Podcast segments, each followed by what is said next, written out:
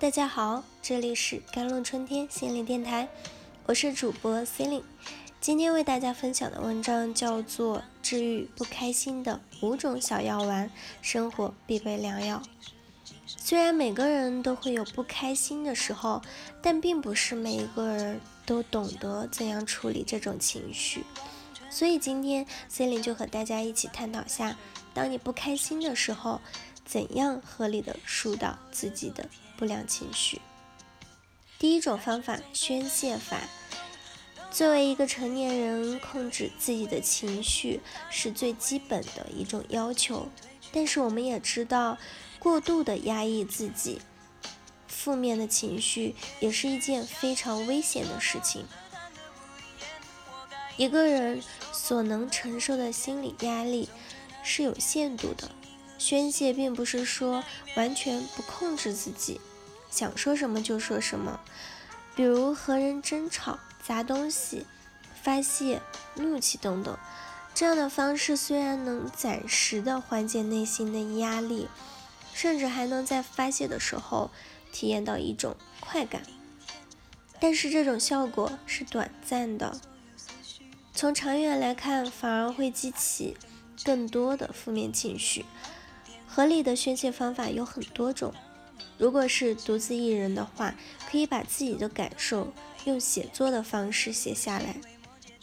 研究发现，当我们把自己内心的焦虑、悲伤，甚至是愤怒写到纸上的时候，这个写作的过程就天然的具有了一种疗愈的作用，甚至我们还会从这种情绪中找到有意义的收获。如果是和朋友在一起的话，我们可以通过与朋友聊天的方式来宣泄自己的情绪。通过与人交谈，我们不仅能够开阔自己的视野，避免钻进负面的情绪的牛角尖，而且更重要的是，我们可以从他人的身上获得一种情感的支持。同样的一句话安慰自己，自己说给自己和别人说给自己。效果是完全不同的。第二种方法，代偿转移法。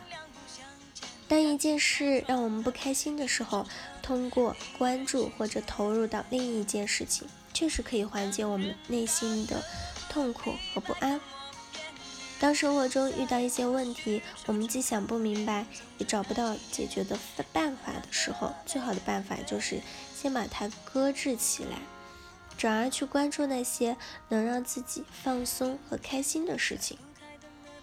事实证明，不管是去 K 歌、看一场电影，还是进行一场嗯说走就走的旅行，都可以把我们从不良的情绪中拯救出来。所以，难过的时候不要一味的抱着枕头独自流泪，立马订票去你想去的地方，或许才是拯救自己的最好办法。第三种是反向思维法。所谓的反向思维法，就是在情绪低落的时候，要引导自己从积极的角度去思考，多个角度来看待自己当前的问题和处境，尤其是去寻找那些对自己有启发和收获的积极的因素，从黑暗中寻找光明。第四种就是合理的认知法。